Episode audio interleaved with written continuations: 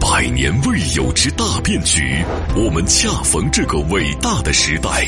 双循环新格局，中国需要增强产业链、供应链自主可控能力，强链补链，全球溯源寻找答案，打通地域壁垒，形成发展合力。产经中国十年深耕，百万公里，千余次产业实践。在新时代，我们用更专业、更深入、更具象的产业节目，迎接新格局。星空浩瀚无比，探索永无止境。产经中国，一档永远充满好奇心的中国有声版《经济学人》。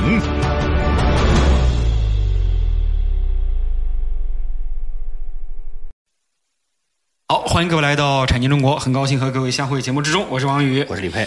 啊，李博士上一节目呢，和大家呢把这个通过三个终端、六个市场，把中国的呃整个的大的医药市场的总额呢确定下来了，啊，对一点六四万亿。，对那么这个呢是目前中国的呃总的市场总额。对而且呢，其实二零二零年呢，由于集采啊这方面一系列的呃连锁反应呢，其实比二零一九年还下降了百分之八点五。对啊，就代表其实我们的医药市场的总的额度是萎缩的，对但出货量上升了。对，嗯，好，我们上期节目在结尾的时候呢，说了一个数据啊，就是一点六万亿，嗯，这就是我们中国的整个的医药市场的总盘人民币啊，人民币。但是呢，跟大家说一下啊，很多呃这个朋友跟我们抬杠啊，节目之后啊，说这说什么这个这个数据啊是这样的啊，我们讲的药仅仅是我们经常讲东西分三块啊，嗯，一个叫做诊。一个叫做疗，一个叫康复，对这三大体系里，药仅仅是在疗的过程当中占的一定比例的一个抓手，对对对还有一个小小的手段。对我讲的整个的这个市场叫诊疗嗯康合起来，它有市场。这个市场再扩大，就是大健康的市场。嗯那是另外一个所以你千万不能说啊，你这个数据不对。嗯我讲的是纯药，那另外一个药药药纯药，你像纯药。做手术这些钱一点六万亿，对对那你当做手术住院都贵了是啊吧？那住院都贵 所以真正高手不让你吃药啊是就直接做手术是吧？ 开玩笑是吧？好，这个过程当中怎么办呢？所以这过程当中呢，应该来说呢，这个药的市场一点六万亿药。嗯下面我们经常开玩笑，我们一般要对标那个灯塔 国是吧？呃，漂亮国是吧？开玩笑，嗯漂亮国，漂亮国肯定数据要讲是吧？因为现在这个中美博弈的大前提下是吧有？底下的呃，这个这样子啊，这个美国呢，应该来说呢，它的数据，二零二零年它有一个这个数值，嗯，呃，它有它一个这样的一个这个数值，它的这个数值呢，应该来说呢，呃，一般来说，他们认定的数值呢，大概是在五千四百亿到五千五百亿美金之间美金。嗯，我讲的就是它的纯药市场。嗯，纯药市场在五千五百亿美金，那大家乘嘛，乘六点四嘛。嗯，乘六点四。对吧？乘六点四的过程当中，你算出来大概应该是个三点几万亿的、啊这样的一个这个这两个倍嗯这个市场，对吧？三点几万亿将近四万亿，所以在这个过程当中呢，跟大家说一下，其实美国的药市场啊，四万亿，大概是我们中国的药市场的大概两点五不到三倍嗯啊这样一个水平。所以呢，我们一定要放弃一个观点啊，是什么观点呢？我们经常业内有个观点叫做二十分之一和四分之一理论，嗯，叫做总量四分之一，对人均消费二十分之一。这个呢是常年左右着咱们在生命科学领域里的专家的一个话题。但是现在从药的角度来讲，它并不是四倍，而是嗯不到两点几到三倍之间啊，这是我们目前来说呢，首先要厘清的一个问题。那美国的药物增长率呢，大概每年平均复合增长率在百分之五点六左右，嗯，所以呢，它基本上很稳定啊，所以呢，它是可以算出来未来它的这样的一个预期的。那全世界的药品增长率呢，比美国的药品增长率略高，所以一般做生命科学的设定全球市场目标的时候，通常会设一个百分之七到百分之八的目标。嗯，所以我们首先把这个目标啊讲清楚。但是过程当中呢，就是因为我们近年来呢受到这个带量集采啊这个影响，我们现在不太好设定这个目标了。嗯，因为我刚才说了，它下降了百分之十几，对不对？嗯嗯。所以过程当中呢，就是现在我们的这个坐标系比较难设定。那究竟是平的还是涨的还是弱的呢？但是我们首先从国际的角度来讲，通常是百分之六到百分之八左右的这个增长啊，这是第一个国际市场。一定要开拓国际市场啊，因为国际市场它还在这样增长哎，对对不对？好，那在这个过程当中呢，它这个药啊和其他的不一样。你说你买辆车有钱就买车，看电影是有文化需求就看电影，要是刚需药呢，你不能说我多扩大的多厉害，你说我让突然全世界三分之一人生病了，赶紧给我吃药嗯不合，适嗯今天涨百分之三十，那是胡说八道。那个过程当中，这个里面几个逻辑啊，呃，药商一般都会知道的。第一个呢是人口结构老龄化，嗯，老龄化每增加一点，其实药品的需求就增加百分之零点五，嗯啊，这个呢大家一般都知道，其实药商都盼老龄化，盼老龄化这个事儿多，事儿多了之后各种各样要的吃药嘛。第二个呢，他还希望有慢性病，嗯，为什么呢？因为你得个急性病啊，你上来两下吃个消炎药结束了是吧？嗯。但是慢性病留，特别是希望三个病，一个是心脏，一个是肥胖，一个是糖尿。这三个病如果存在呢，就能让药品市场保持其中三分之一到二分之一的固定的份额。第三个叫不良生活习惯，嗯不良生活习惯最终会带来的一系列的癌变和肿瘤，这块儿可以让他们的创新药保持百分之六十到七十左右的利润。嗯，最后一个，政府还要求，比如说左翼的社会联盟、左翼的党派上台，保健支出就多，保健支出多就分给你的盘子多，分给你的盘子多，你就往里乱七八糟往里装东西，这叫做什么呢？叫做关心民生的，对吧？左翼政党的上台。最后还要有一个国家医疗报销制度，以及在重大政策层面啊，希望和国会方面保持一致。这就是什么意思呢？我刚才讲的不光是美国，啊，嗯这六点就是药商天天研究的事儿。你发现他天天研究的这六件事儿跟技术本身没有什么太大的关系，是吧？所以盘子不靠技术啊，嗯盘子不靠技术，利润靠技术，因为你研发出来一个爆款，嗯你通知。但是盘子通常他们会纠结在一块儿去研究这六件事儿，总盘子才是重要的，蛋糕只是给谁分一口而已啊。嗯嗯所以在这个过程当中呢，他们有这样的一个逻辑，所以这样的一种逻辑之后呢，基本上就是这样的一种逻辑。那这样的一种逻辑过程当中有一个问题特别有趣，很多人讲有处方药哎，有非处方药，嗯，这个呢在发达国家通常这一块儿他们是比较看重的，嗯我给大家举个例子啊，比如说美国拿二零一四年的例子来讲，这个二零一四年的时候啊，美国的总的药品销售大概是三千九百亿，将近四千亿美金，嗯呃，处方药大概占到两千七百亿美金，所以在这个过程当中呢，应该来说呢，这里和什么有关系呢？就是和参保率有关系，嗯跟医疗保险有关系了，对不对？所以在这个过程当中呢，应该来讲，它参保率有关系之后呢，而且它的这个专利体系有完善，再加上它的参保率如果完善以后呢，它就可以把一些贵的药放进去。那这个时候就激发了什么呢？二零一四年当年，大家知道 FDA 啊审批了四十一个新药，嗯其中十七个是治疗罕见病。大家知道这个逻辑嘛？就是这个参保人数多了，嗯国家放口子了，允许这些贵的药纳入到里边去了。这个过程当中呢，药企就开始信心勃勃，嗯拼命地哦，那我就拼命嗯研究这些新药嘛。所以呢，药这个行业，我跟大家说一下，其实最难做了。既要考虑到市场，还有政策的关系、嗯啊，包括里面的，而且你想研究还不一定研究出来，对吧？ 所以过程中其实这个这个选择天底下最难做的事情，是吧？真的是这这特别难的一件事。所以呢，在这样的一种过程当中呢，啊、这就是我们经常开玩笑，就是呃，美国的市场我们大概提一嘴儿啊，因为一般你不能不提它，是吧？不能不提它呢，给它几个关键数字，就是五千500啊亿五百亿美金的市场，嗯对吧？每年的增长率呢能达到百分之六左右，嗯啊，然后呢，他们呢关注的点呢是这六个比较宏观的点。啊，然后你只要政策允许呢，他就拼命的干什么呢？创新药，嗯啊，这个过程当中，这就是美国的整个的这个逻辑体系。很多人说，哎，那全球大概一年大概多多少嗯少比例啊？漂亮国大概能占多少比例是吧？给大家说一下，漂亮国一般在全球的体系里，在一个创新领域里面呢，一般它不占个百分之三十五到四十啊，嗯它的国家就会出振兴计划了。 为什么呢？它一个监测线。叫做一旦低到百分之三十五，就全世界的三分之一以下，它就会出振兴计划。嗯，超过百分之四十几，它就洋洋自得，开始出各种各样的联合计划或者是辅导计划。嗯，这欧盟也一样，大家明白吧？因为这个所谓的这样的一些历史传统领先者啊，他往往他是要面子的，是吧？好，我们我们这个下半场给大家聊待会儿聊还是全球的这个市场大概是怎么样他啊？嗯们发达嘛，他们以发达者自居嘛，对嗯啊，所以呢就会有这样的一种自信和一种啊这种感觉在里边，嗯啊，也希望未来我们也能找这样的感觉啊。 好这个时间关系，咱们中途呢说一下节目的上传播出平台和节目的文字稿发布平台。节目上传播出平台呢是。喜马拉雅平台和知识星球平台，大家在这两个平台呢搜索“产经中国”，产业的产，经济的经，产经中国下载收听。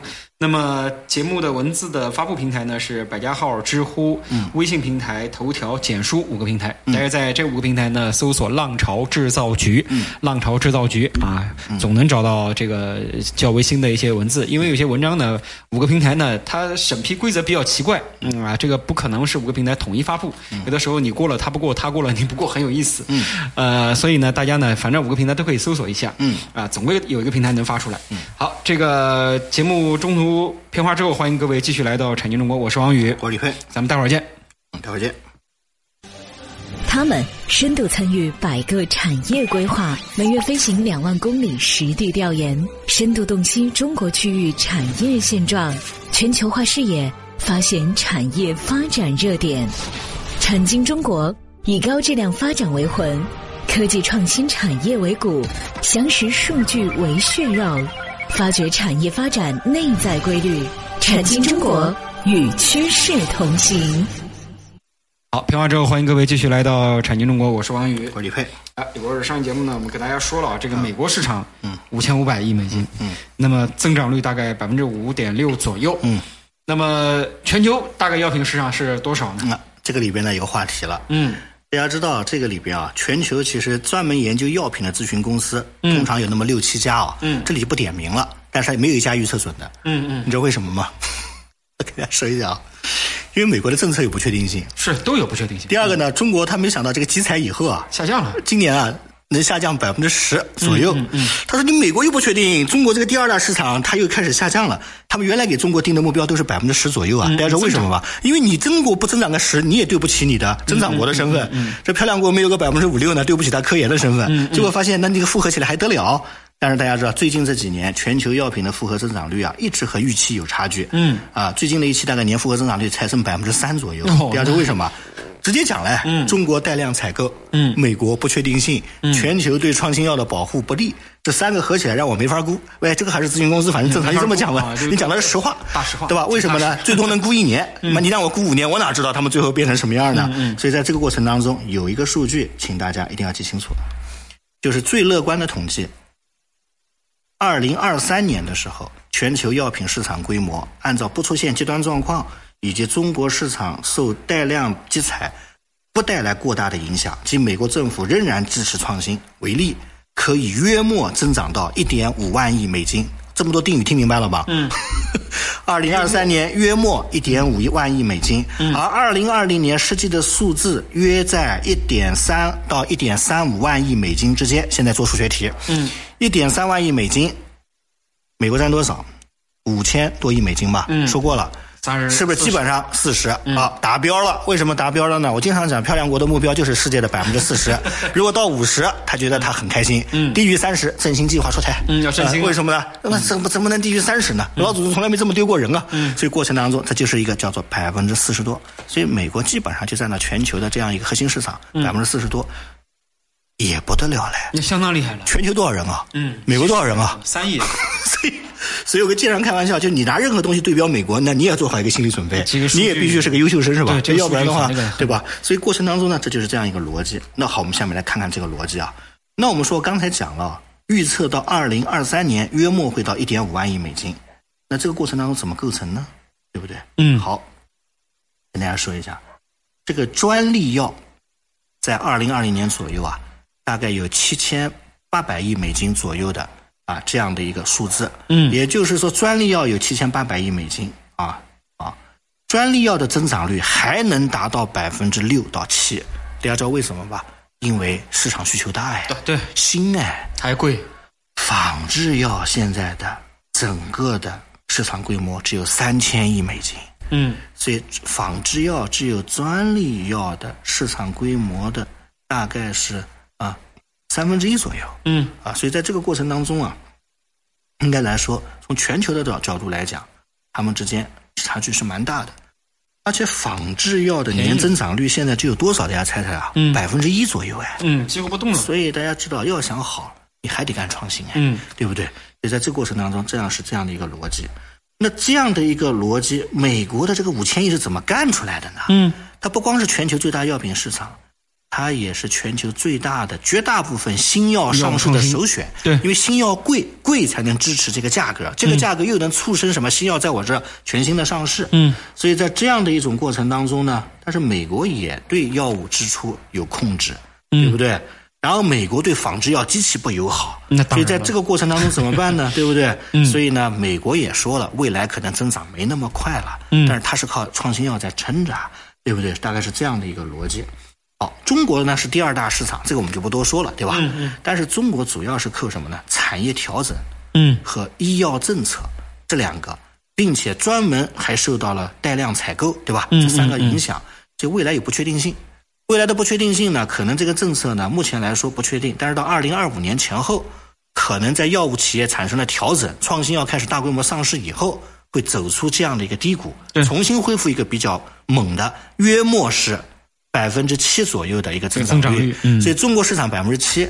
美国市场大概是百分之五点几到六，你嗯千万不能再犯以前的错误啊！说中国蓬勃发展，那个时候美国应该是一吧，很多人跟我讲，中国是十 吧，应该是是十倍，再怎么样也五倍。中国慢慢也步入到发达经济体不了。能凭感觉。嗯呃，你也比美国只快一个点。嗯大家说为什么？你一定要有个合理的观念啊，就是你生下来的时候，这就是在你打地图炮的时候啊，口水炮的时候，你可能中国确实是两位数增长。嗯对对对但是你现在三十而立，四十不惑的时候，嗯嗯嗯中国现在已经是人均很多城市是两三万美金的人均 GDP，你不要把它再当一个发展中国家看待啊。所以过程当中，你也只能有百分之五到六或者七的增长率了啊，嗯这已经很不容易了啊。这是我们讲的这样的一个逻辑，对吧？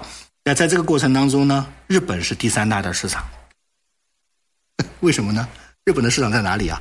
高的老龄化，嗯，失能的人群，因为什么人人都失能了，对吧？嗯，然后在这个过程当中呢，由于日本也在控药价，呃全球都很有趣趣啊，估计日本的复合增长率为百分之零点五那他几乎不动了。啊，很多人说为什么？因为老年人到了一定的年纪啊，除了吃保健品的药之外，其他的药的需求也在下降。嗯所以最后呢，应该来说呢，只有百分之零点五。所以全球市场乐不乐观呢？我们今天结尾的时候说句良心话啊，并不是很乐观。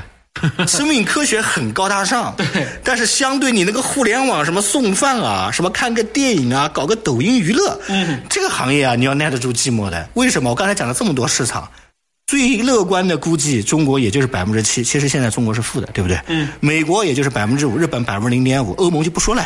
这个过程当中，所以你要记住一句话啊、钱没那么简单的赚到，对没那么好挣的。也就是你动动不动你讲我讲什么千亿产业，什么百亿的村子，这都是胡说八道，你知道吗？所以过程当中你记住一点啊、就是产业没有那么虚。第二个就是钱没那么好挣。第三，这么付出的行业也不过如此的盘子，这个盘子多大呀？一点几万亿美金的市场哎。但是你要知道，这个每年诞生多少专利啊？要消耗多少脑细胞？有多少青年才俊为之奋斗？你晚上在睡觉的实验室有多少人在挑灯夜战，在找靶点？所以在过程当中，大家明确一点，这个行业是真的是很不容易的啊，这样的一个行业。好，我们今天讲了这样的一些逻辑，我们的下一讲里边呢，我们再跟大家啊，再慢慢的聊这些话题啊。对好，嗯嗯，其实整个看下来，你看这一个市场，全球的医药市场，甚至还抵不过苹果公司一家公司的市值。嗯，啊，所以现在的话，其实，在某种程度来说，像这种电子信息产业啊，嗯，啊、这个的确是相当的厉害。嗯，啊，而且这个钱也没有想象的那么好挣嗯啊。好，这个时间关系，今天咱们呢就先说到这儿，非常感谢各位的收听。最后说一下。这个节目的上传播出平台和节目的文字稿的发布平台，上传播出平台呢是喜马拉雅和知识星球平台，大家在这两个平台呢搜索“产经中国”，产业的产，经济的经，产经中国下载收听。文字稿发布平台呢有五个，分别是百家号、知乎、微信平台、头条和简书啊。基本上呢这五家平台总有一家能把文字稿发出来，大家呢可以去看一下。这个在文字发布平台的主要是搜索“浪潮制造局”啊，“浪潮制造局”。啊，今天节目呢到这儿就结束了，感谢各位收听，我是王宇，我是宇佩，我们下期节目再见。啊，下期见。